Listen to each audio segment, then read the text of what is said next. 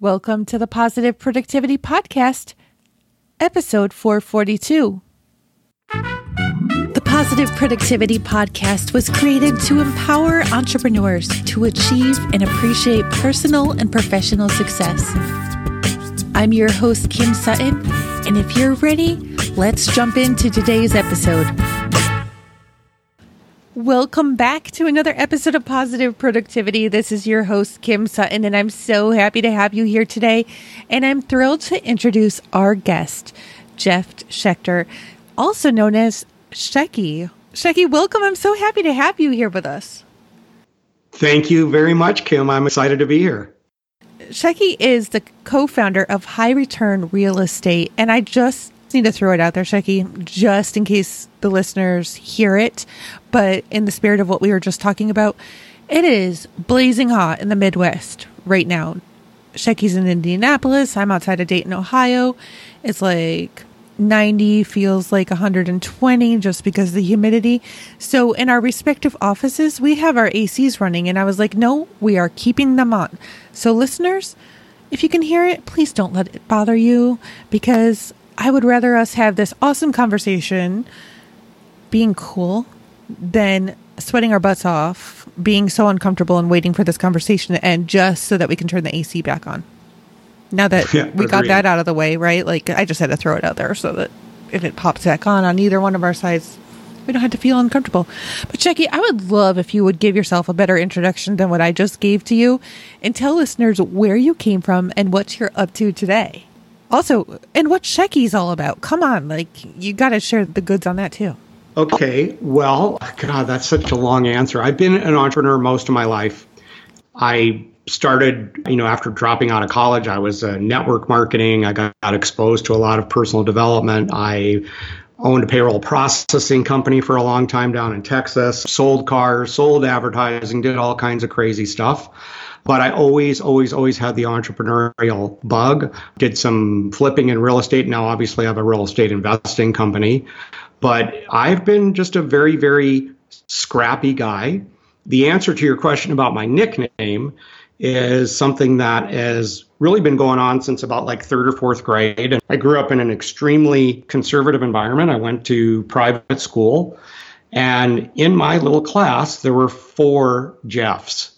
And, you know, there's maybe 18 people, and four of them are Jeff. So I was a little bit chubby back then. You know, I was sort of based on those days standards. Now I would be considered skinny. But in those days, there was one kid that was calling me fat boy, and there was another kid that was calling me Shecky.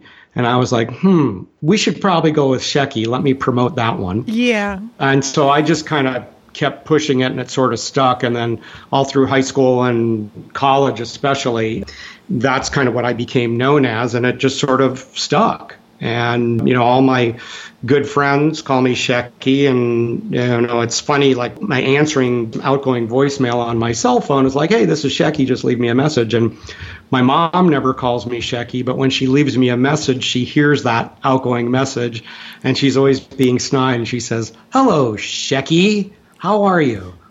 This is your mother. so she even likes to use it too. So I was waiting for you to say that she scolds you and tells you that is not what I named you. No, she's fine with that. Usually, when she's really upset, like most moms, she'll use my full name with middle name as well. Uh huh. Yeah. I guess that's just what moms do. It is. Yeah. I've actually realized that my littles, my three year old twins and my four year old, I wouldn't have dared do this to my parents when I was growing up, but they'll get upset with me and they'll use what they think is my full name. Mama Sutton, I told you I wanted Kool Aid and not milk. I'm like, oh, hold on a second. Do you see me yeah. wearing an apron with a name badge? Because I am not waitress. I mean, that's usually what it is. Or Mama Sutton, this is not what I wanted to watch. Well, they must be mm. learning it somewhere. They are. But I'd rather have yes, ma'am. I mean, growing up in the Northeast, I mean, I grew up in New York.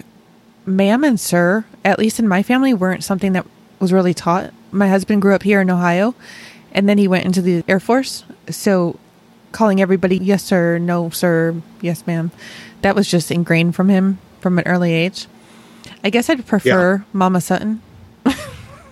Yeah. I mean, I spent a lot of years in Texas, and that's very common down there, and I really grew to appreciate that. Yeah. I mean, I cannot cook, Shecky. I burn dinner anytime I try, just about.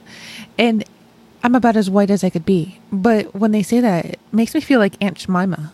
Yeah. I can't explain it, but it just, yeah. Uh, for me, it was, it didn't necessarily make me feel like any kind of ethnic group, but when people started calling me sir, that's when I knew I was like getting old. Oh, I know. Yeah. My kids have come to the point now that they're actually pointing out new gray hairs when they come in. Like, you need to stop that mm. now because you're the one that's causing these. I mean, I'm 39 Yeah. and I never thought that every morning when I woke up, there would be another one, but there it is. Like, I, I'm thinking back to the 90s. Whoop, there it is. Wasn't that a song? Something like that? It's like, yeah, Mm-hmm. Yeah, whoop, there it is. Another gray hair. I don't think that's how the song went, but that's how it is in my life right now. hmm So you just recently, in the last couple years, relocated from Texas to the Midwest. Can you share more about that journey? How and why that happened? Yeah, it was interesting. I spent a lot of years in Austin, Texas, where I was really there because I was very connected to an amazing entrepreneurial community where I was learning and studying all the facets of digital marketing. And this happened actually after a very failed flipping business. Um, because, you know, anybody, whether you know anything at all about real estate investing, I think we all recognize that in 2008 and 2009, the bottom of the real estate market in the United States fell out. And I was very much left holding the bag and, and not ashamed to say that I pretty much got my ass handed to me on a silver platter. And having had previous to that a number of successful businesses, I was in a fairly dark place. There were some issues going on with family. There were some issues going on with my health. Certainly, obviously, some huge issues going on financially.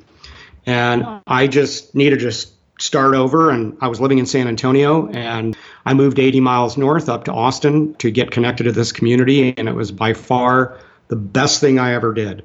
And I learned a lot about digital marketing and I was working with a buddy of mine who owned a social media company and I started a consulting division for him where I was teaching a lot of business owners about digital marketing. And one of my best clients was a man up in Michigan who still has a very very successful nutritional company and he reached out to me one day and he said, "Shecky, you know, I know you've been helping me with this nutrition stuff, but I really want to pick your brain about another business. And I was like, sure, Jack, no problem. I mean, I'm not even going to charge you. Like, you're one of my best clients. You've been through a lot of our training. We've done plenty of personal one on one stuff. You know, you just want to get on the phone and bounce some ideas off each other. Let's do it. So we scheduled a call and we had an hour booked out. And the day of that call, that call turned into about three and a half hours. And it was one of those things where obviously we were both in the zone, or maybe I had too much coffee or a little of both or whatever, but there was just some amazing things that came out of that. And he was actually buying some properties in Indianapolis from a company here that was doing a concept supposedly called turnkey, which is like a done for you sort of solution, but they weren't doing it very well. And that said, he was getting some pretty decent returns from the rental properties that he was buying. And so that call was really a lot about how something like that could be turned into a real business with real marketing and real services and real checklists and things that would really bring high value to the investor community. So I just gave him a bunch of ideas. I wasn't thinking anything about it. I was just providing value. And the very next day, I sent him an email with a bunch of bullet points about some of the ideas that had come out of our conversation. And about a day after that, I got an email back from him saying, Okay, great, Shecky, let's do it.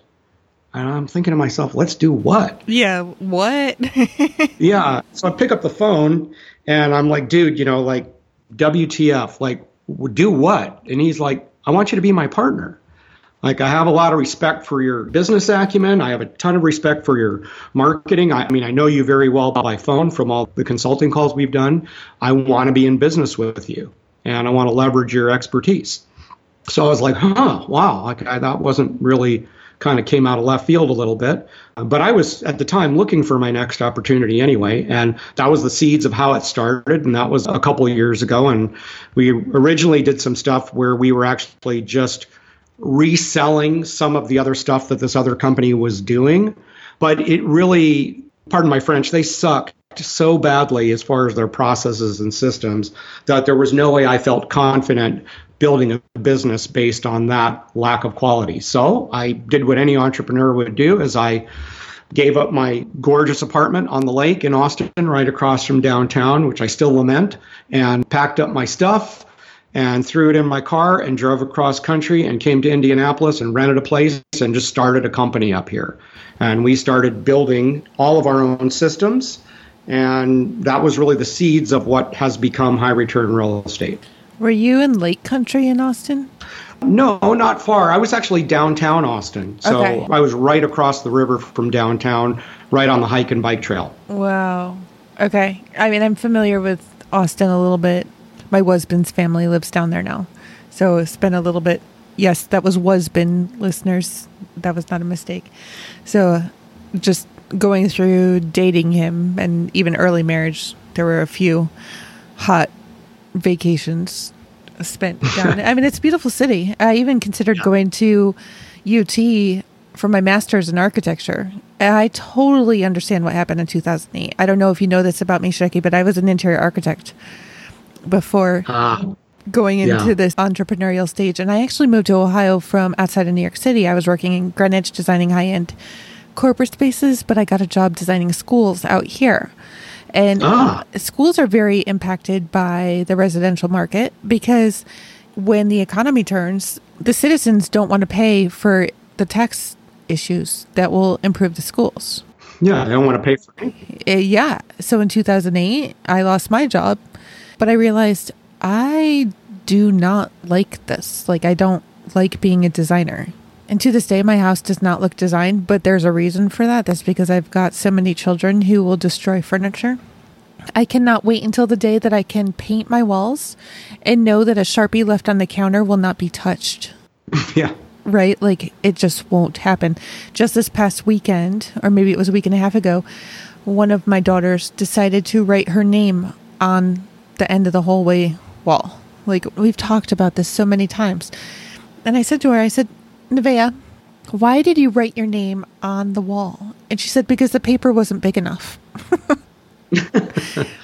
well, the good news is she wants to be expressive. I don't know if where you are like here in Indy, which is the Midwest, well, there's a lot of homes that are built, I don't know, pre 1950 that all have basements. Yeah, we have a basement. Yeah, so the best advice I could give you, and granted, this is I'm not a parent, is just say, look, kids, here's the wall where you can scribble and write your name as many freaking times as you want, and just let them go crazy on one of the basement walls. Yeah. Well, in our pre chat, I shared with you that we finally just closed on this house that we've been living in for four years. Yeah. Not even, I mean, five days ago now. So now that it's actually ours, I feel comfortable painting interior walls, right? Yeah. So I'm thinking about that chalkboard paint. Yeah. Put it yeah, in their bedroom. Cool. Yeah, we call it the orphanage. I know that's totally not appropriate, but there's three under age four in one bedroom. I was like, why not? Give them a big old black chalkboard wall in their room. Give them their sidewalk chalk. There you go. If you touch any of my other walls, I don't know what. Seriously, I don't yeah, know what. It's grounds for amputation. Yeah, exactly. yeah, we'll see where that goes. But now that we got this first home buying experience underneath our belt, I think I scared my husband this weekend by saying, you know, I'd really love to pay this mortgage off way early and start investing in other houses in our neighborhood. And he's like, well, that is totally you. I don't want any part of that. I have no interest in being a property manager or dealing with tenant or any of that. I was like, that's fine. We'll hire somebody to do it because I don't really want to do the property management either. But real estate yeah. is such a good investment, in my opinion. I agree. We all might be singing a different tune if and when the next recession comes. I mean, let's just be honest, it's going to come. We just don't know when. But we can all pray that by the time that comes that we have enough paid off that we're not going to be what's the expression? Flipped, upside down, whatever. Yeah, upside down or underwater. Yeah. And of course, as you can imagine, there's a million different ways to do real estate investing. And there's definitely ways to protect yourself or really not participate in any real corrections. Yeah. And I can totally see that. And I'd love to hear more about that. But I think that's also the plus side of being where you and I are, as opposed to being in other more expensive areas of the US where Yep. the investment just isn't. I mean, we're not having to pay a million and a half for a two bedroom. I mean, our house, listeners, you know, I'm very transparent. I mean, our house is five bedrooms and it cost us 125. Fabulous. You can't get that in LA. That's why I will not listen to people who tell me constantly, Kim, you need to move to San Diego. No, I really don't. With the amount that I'm saving on my house and that I was saving on my rent, I could afford to fly. I mean, even when I couldn't, that was always my argument. I can fly. Yeah, you can go there as often as you want and, you know, Yep. not participate. I mean, there's certainly something to be said about living in that kind of weather and near the beach year round, but there's no question it comes at a pretty steep premium. Yep, and that's the awesome thing. I mean, this is our first conversation. I definitely don't think it's our last, but I don't know if you know that since being an interior architect, I have now transitioned into marketing automation and digital marketing full time for six to seven figure, eight figure business coaches. And I love it. So I'm very curious, and I'll take this off the record later. I'm curious what that community was that you were working with in Austin because I know of a couple really big ones down there, Yeah. one that I'm associated with. So uh, that's just like, ooh, yeah. But Well, it's a, uh, let's just say it's a somewhat incestuous community, so I have no doubt that we probably know a lot of the same people. Uh huh. Yeah, I can imagine that. What have been some of the biggest learning points that you've learned in this whole real estate investing entrepreneurial journey that you see being transferable into other entrepreneurial experiences?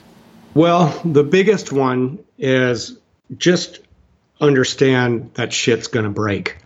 I'm a, probably the world's most positive person. And I've even been accused of being somewhat Pollyanna and looking at the world through rose colored glasses. And, you know, maybe that's a function of years and years of seminars and personal development and things like that, because I've been through some pretty tough times in my life. But I always sort of have this rosy way of looking at things that everything is just going to work out beautifully. And I do some sometimes get some coaching too. I mean, you know, you and I both recognize as we go out and mentor others, it's sometimes also good to be on the other side of that equation. And, you know, on a recent call that I did, we had some pretty deep internal stuff within our organization that I really wasn't expecting. And I was like, I, man, I don't know how this happened, and how could how did I not see around this blind corner, and you know, blah blah blah blah blah. And the other person on the other end of the phone is just kind of basically said, Shecky, you know, like just get over it. Like shit happens, and you can't look at the entire world as, which I'm guilty of doing, as everything is cause and effect. Like that whole argument about everything happens for a reason. Well, not everything happens for a reason. There are oftentimes that things happen for a reason, and that depends on your perspective and what sort of weight you attach to that. But oftentimes, shit just happens. And the entrepreneurs that really, A, recognize that and expect it and just say, hey, okay, I know stuff's going to break and I'm going to have to fix it.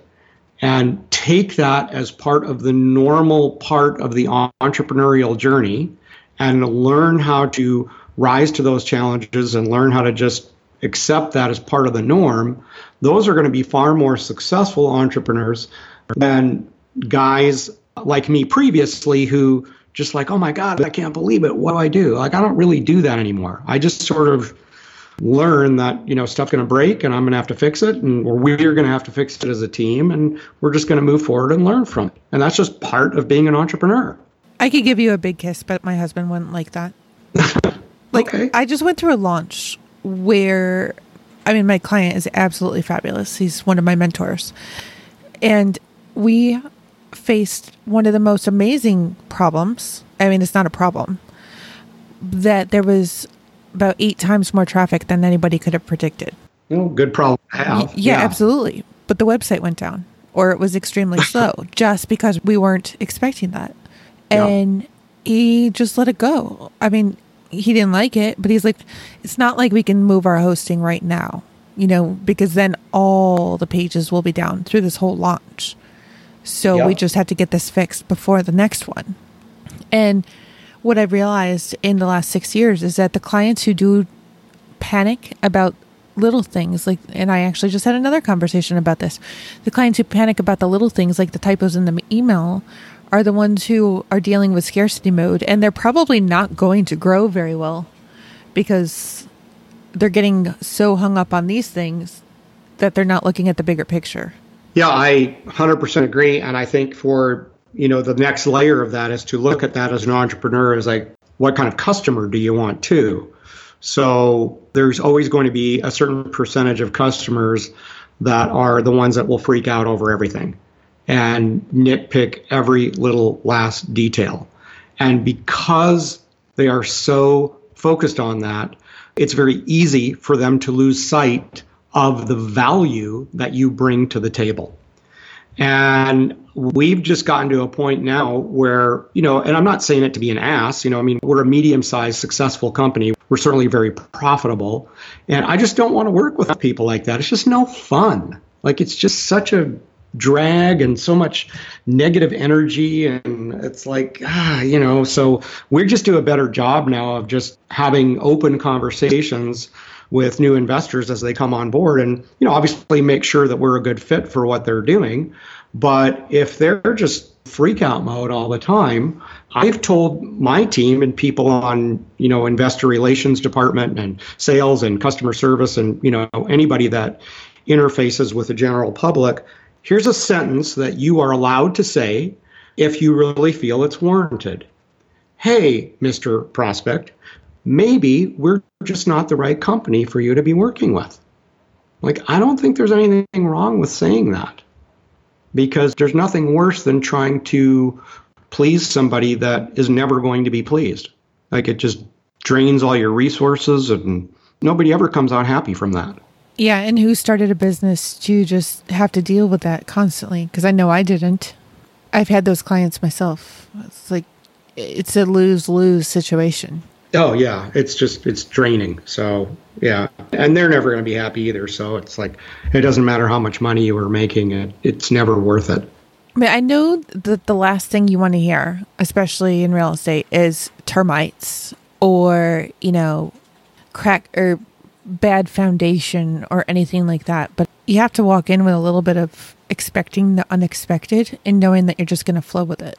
Yeah, and you know, in our model, that's really a non-issue because we insulate the investor from that stuff. Doesn't mean that they're insulated from it forever, but going in, they're insulated from that stuff. That's just part of our done-for-you model. But yes, I agree. I mean, we in fact ask our investors to sign an affidavit that says, "Look, I understand you've done all this great stuff for me, and you've put me in a position where I have the highest percentage and the highest opportunity for success." However, I also understand that it's an investment, and with that investment, there is some inherent risk. And we actually make them sign that just because we all want to be, let's just all be on the same page here. I mean, we're amazing at what we do, but I can't say we're perfect. So is that the stay off my back contract? No, it's not because we have a lot of things in our contracts that protect our investors as well, including giving them a full warranty on the property that we're selling them. So they have plenty of recourse with us, and we're very confident in our processes. So it's not stay off our back. It's more like let's all be clear about what kind of relationship we're getting into. Hmm. Wow. Well, I know that even outside of your real estate business, you also do consulting. Can you share more about that? Yeah, you say you're working in the digital marketing space, and I still do some of that. That's a very small piece of what I do.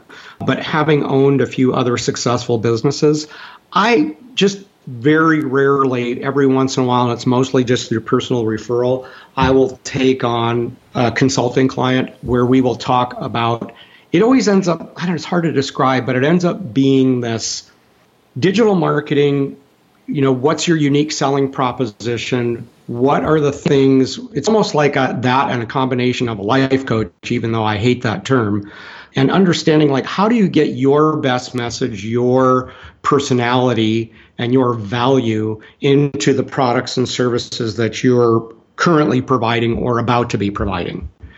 And I so I tend to work with entrepreneurs that do that sort of stuff.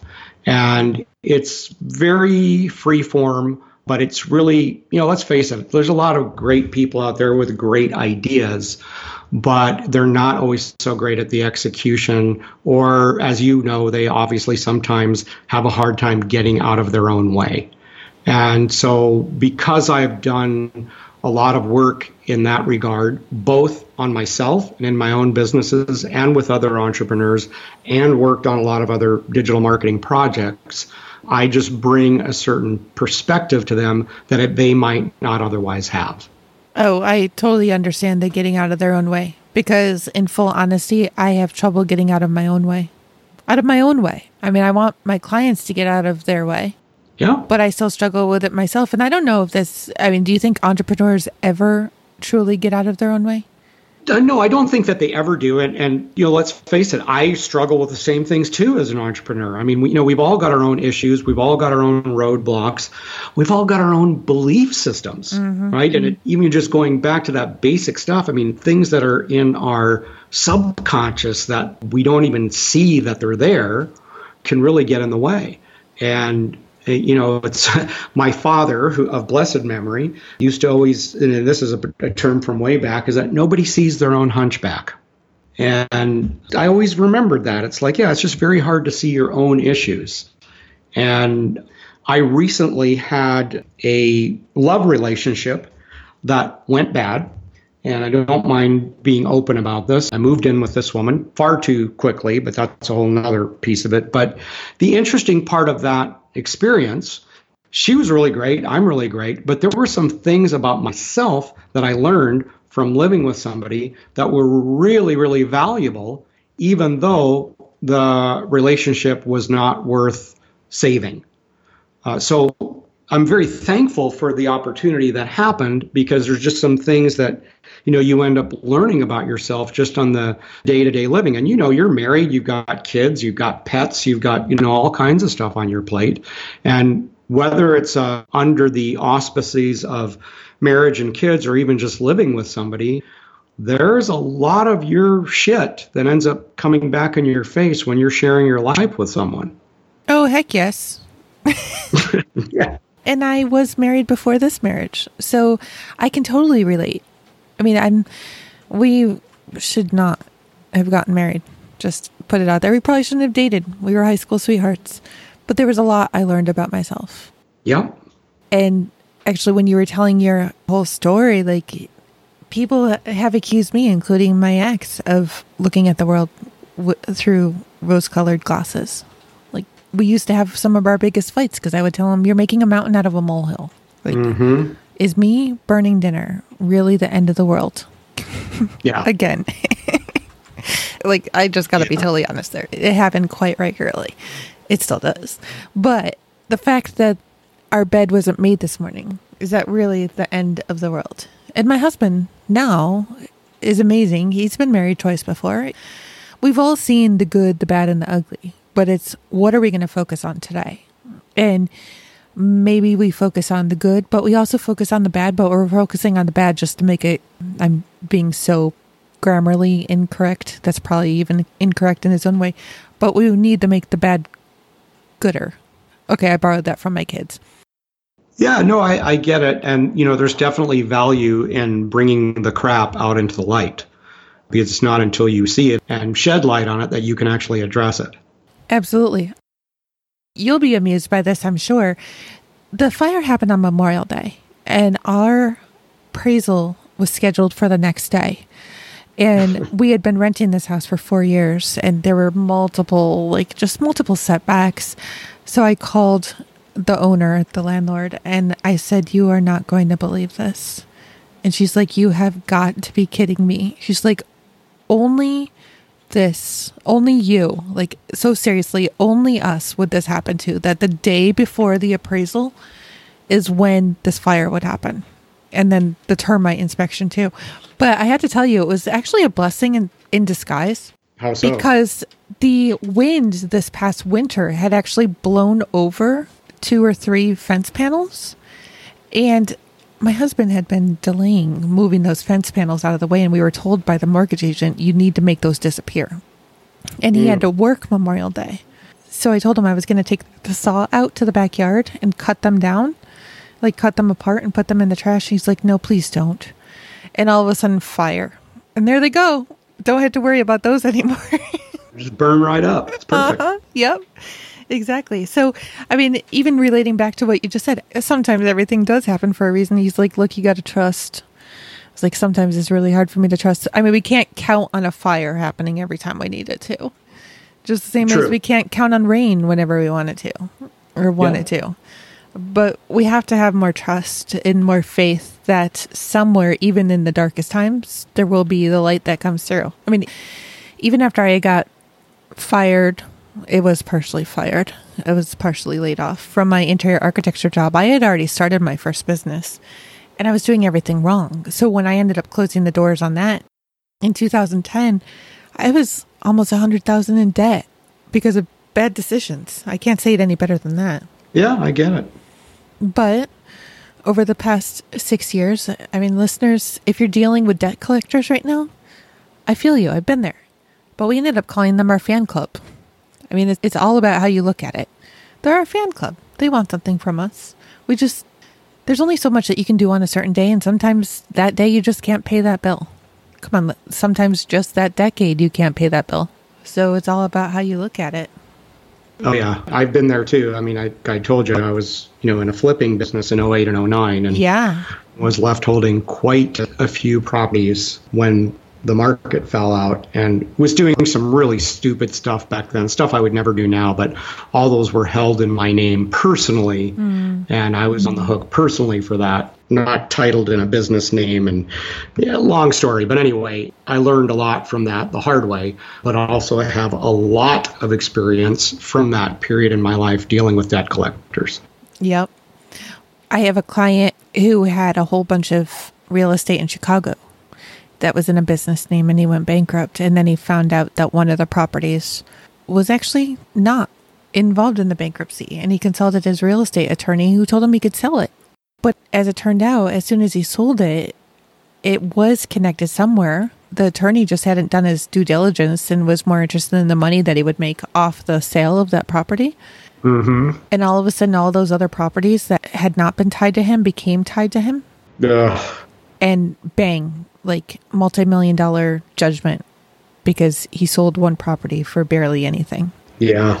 So things happen. But I mean, he's Yep. not worried about it because he knows that, you know, everything will work out. And I got to tell you, I know that. I mean, I already told you this once, listeners. I'll tell you again. It will all work out. I mean, just a couple years ago, we were having trouble paying bills. And there was a day, if, if this is your first episode, you haven't heard this before. If this is not your first episode, I apologize. You know, I share stories more than once. But our water was shut off and it snowed outside. I don't know what it's like in Indianapolis in the winter, but it doesn't snow much in Dayton in the winter.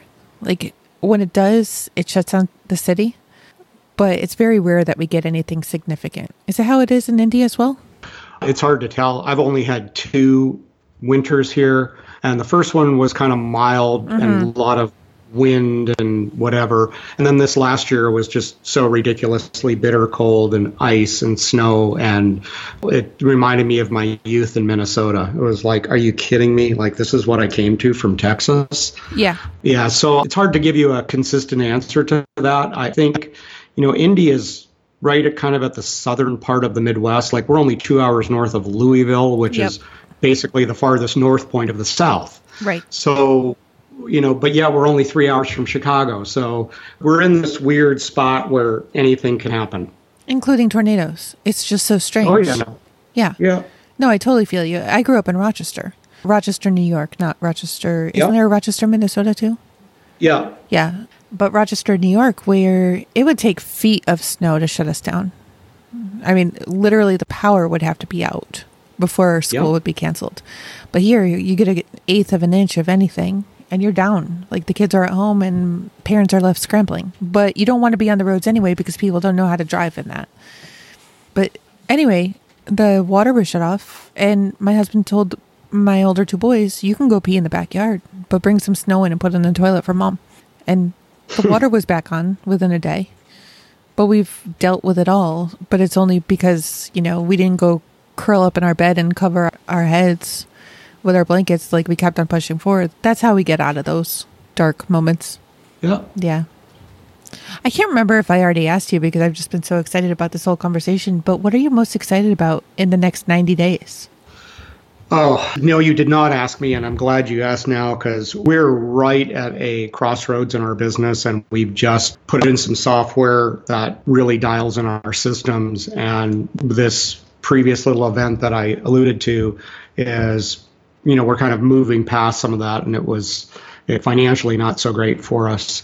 But the next 90 days for us is just growth and scaling up and getting a new office and you know integrating some teams that have been working remotely and it's just it's so exciting because this the whole complexion of our business is changing in such a positive and profound and profitable way so i'm just jazzed about it because you know, I own 50% of the company and, you know, and I'm CEO and I'm the guy that's driving most of it. So it's very, very exciting.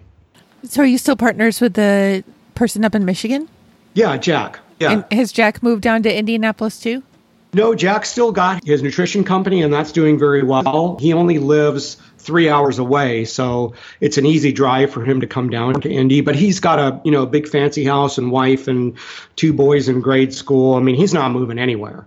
And he's a pillar of his local community, just super great guy. But obviously, we do a lot of stuff by phone and text message and Zoom online and things like that. And he's probably in town like once a month or so. He'll drive down and we'll you know meet in person and look at properties and meet with the team and that sort of stuff. So it's worked out very very well. It's not been a problem. What would you say have been a couple of the pillars that have made your partnership successful? Great question especially coming from other failed partnerships. Number one is that we have this amazing ability to just communicate everything and get it all out on the table and we do it in such a way that we're not really judging each other. That's number one. Number two, obviously, we have a, a, ton of trust for each other, and that's been earned over the years. Obviously, it didn't just happen the first day. But we also don't have the exact same strengths and weaknesses, and we tend to help bolster each other's strengths. So, like a good example of that is Jack is you know, great as far as sales and relationships. And, you know, you've heard that sort of expression within entrepreneurial circles like ready, fire, aim. And oh, yeah. His mantra and the way that he operates is more like fire. Oh, I guess we can be ready to aim afterwards. And so he's just like, let's just go, let's just do it.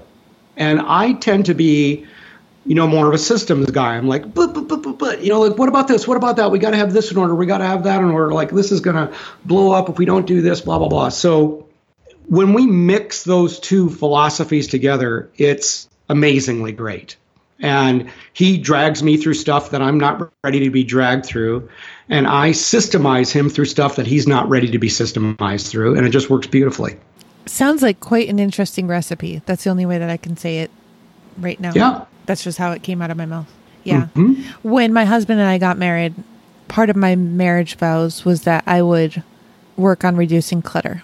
and because I come from a family where mom and dad both collected either magazines or newspapers and papers and just all over. Like they're not hoarders by any means, but that was they both had their collections.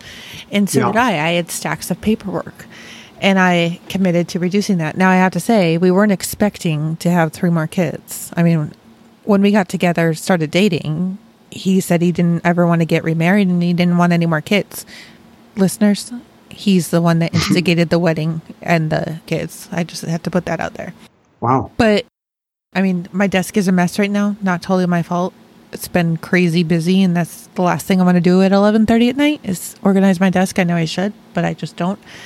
But he collects stuff now. We were just actually talking about it last night. He's a video game developer. I signed him up for Loot Crate at one point, which, if you're not familiar, is like they send a monthly box with gaming stuff inside. He hasn't been a member for years, but I just found like 20 different boxes in the closet. Like, really? Hmm.